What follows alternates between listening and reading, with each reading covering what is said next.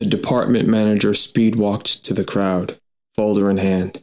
How we all doing? he asked, his voice an approximation of friendliness. A retired cop with a master's in social work, he carried himself like a tourist, trying too hard to look like a native, making too much eye contact, and overmodulating his voice as he spoke the language, doing all he could to hide the beaming, the happiness of working in the world of social services. Eric pointed to the file. Present? he asked. The manager held it up like a kid with a stick surrounded by barking dogs. Eeny, meeny, miny, Colson, he said, pointing it directly at him. Really? When are we going paperless like the rest of the world? Um, Colson's like really busy, Tiffany said. Everyone's busy. But he brought a woman back from the dead, Eric said. A couple people mumbled, laughed. What's that? The manager looked around, fearful he'd missed some joke or dropped his passport. I've got a twin I never met up in New England somewhere. Brought a woman back from the dead. A breath and a sigh from the manager. Then, right, we go paperless in January. Colson wanted to say, Look at my cubicle. Seriously, there's a limit to what one man can take on. 80 open cases plus one equals about 20 too many. But he said nothing. His hand reached out, the file found its way, and the manager nodded, a signal for the rest of the crowd to disperse, get back to work. Colson walked over to his cubicle. Both the chair and desk sat covered in files. Beneath the desk, a short stack held together with a rubber band. Cases previously closed out now found wanting. Some error in the paperwork, a lack of signature, a wrongly checked box, a misalignment with the Office of Compliance, a potential failed audit. Colson could smell his own breath. He'd kept his mouth closed too long, his jaw too tight. He could feel it in his neck, a worsening, a heaving halted, a knot growing. Three encores as a puppet, then Doug came back into himself in a soundless scream, a forcing back to one reality, a vague sensation of un-everything floating in front of his eyes, and then he got on the bus, unable to recall changing out of his sweaty costume, unsure whether or not he drank the water or Gatorade given him by one of the assistants, simply a hand at the end of an arm that belonged to no one with a face. On his way to the bunk in the back, he caught sight of the intern, book in her lap, phone in hand, thumb scrolling, blue light glowing up at her face, and he felt a stirring, a wanting that felt alien to him, no analog to previous experience, some desire for connection, as though he needed some female mentor, a distant cousin he could tell everything, every truth hidden from his mother, the manager, the public. Drained, he dragged himself away from the feeling and into bed, plunged himself into the world of dreams. What seemed like a minute later, he opened his eyes, looked at his phone, and saw that he'd slept eight and a half hours, at least. He walked to the lounge where he found Mindy, the intern, chatting with Ron, the bass player. Good morning, sunshine, she said to him with a tone in her voice he couldn't couldn't wrap his head around. Sweetness or sarcasm or somewhere in between. Ron grinned at him, like a half mad uncle in his late forties but forever twenty nine, on the edge of discovery or conquest. Cup of coffee, Doug? he asked and kept grinning. He wanted no interruption from his time with the girl. That much Doug could see. Nah, you need something else. You need some straight hardcore to wake you ass up. Ron rattled off a list of names the exploited, subhumans, MDC, bad brains, black flag, then waved him off like a dog or a dismissed kid. Go look him up on your favorite app, he said, and Doug went, found his favorite seat by the window, put his earbuds in, tapped on Spotify, and found Subhumans. At first, he couldn't think. The English voice shouting in his ears, the abrasive music, then he felt it a rising excitement, a touch of fear, black comedy, energy, and anger all at once, a combination he'd never experienced before. a feeling he'd needed and lacked, a nutrient deficiency that caused a seemingly endless and varying list of minor to moderate annoyances. Low grade fevers, less than adequate sleep, mental fogginess, low energy, poor social skills, and negative self image. Doug felt much better now. And when the song ended, he listened to the next, barely seeing the world as it passed outside the window. The nameless one climbed onto the counter to avoid the press of bodies. The crowd continued to metastasize.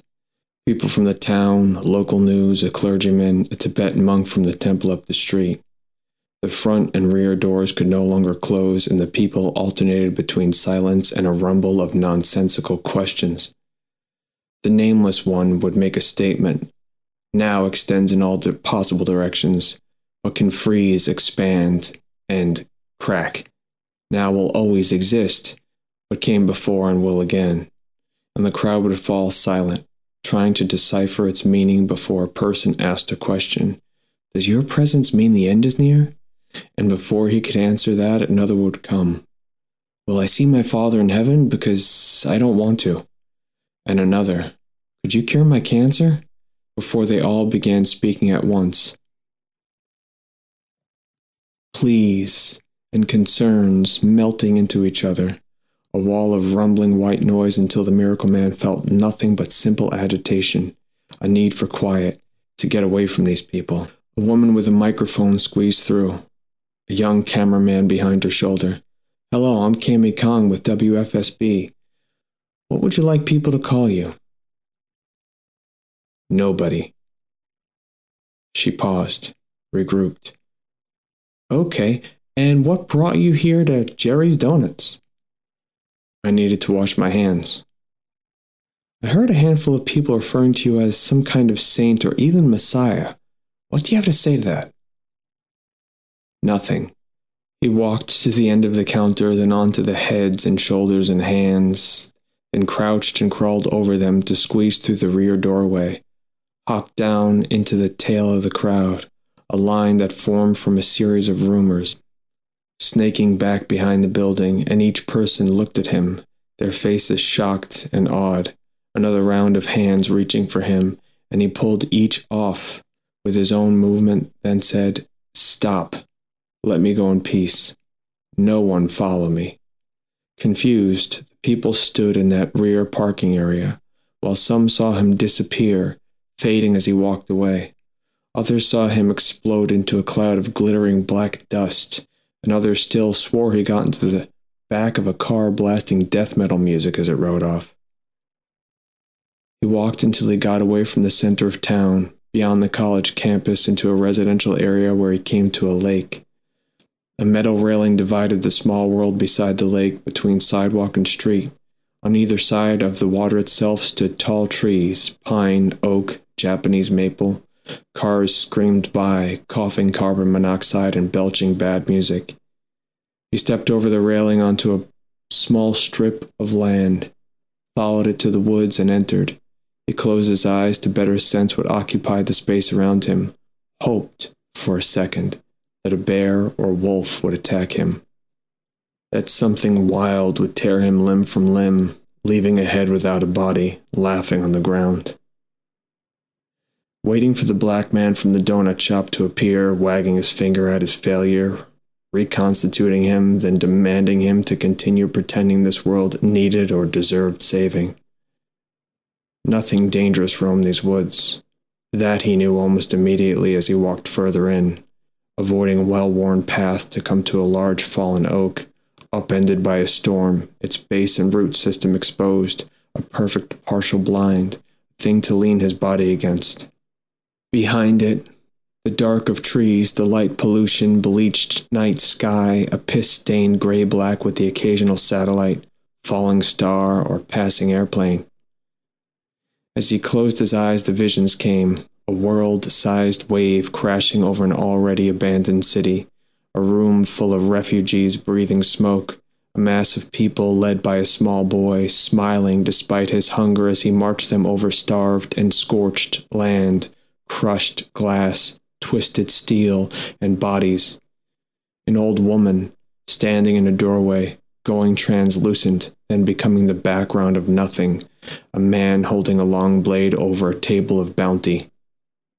Giant root vegetables, a live pig,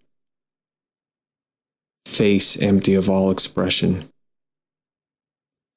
A large book filled with empty pages, a forest covered in black ice, the moon, a bright and glorious red violet, a chorus of anti human sounds, an orchestra of formerly hidden souls, the freedom of a planet cut from its gravitational center, in free fall in an ever expanding universe, wooden toy trains floating off their tracks, small boys and girls, blond hair and red cheeks, watching as it all begins, the end of weight and sinking, the need to walk, a world now ruled by music he opened his eyes to a shape standing before him, an outline of a man the same shape as the one who threatened to ever extend his life.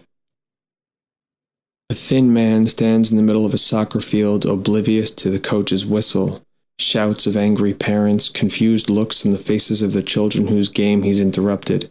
His skin's the pale gray of weeks ago death, contrasting with the heat, the sky, stark blue and cloudless over the small Maryland town.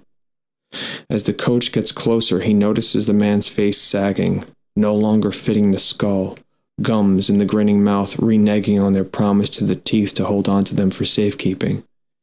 Kids and their parents will later recall wildly different scenes a human scarecrow, mentally ill person, a shadow made of light the color of stars and planets, a living public service announcement, Care for the sick and dying, for one day you'll count yourselves among them.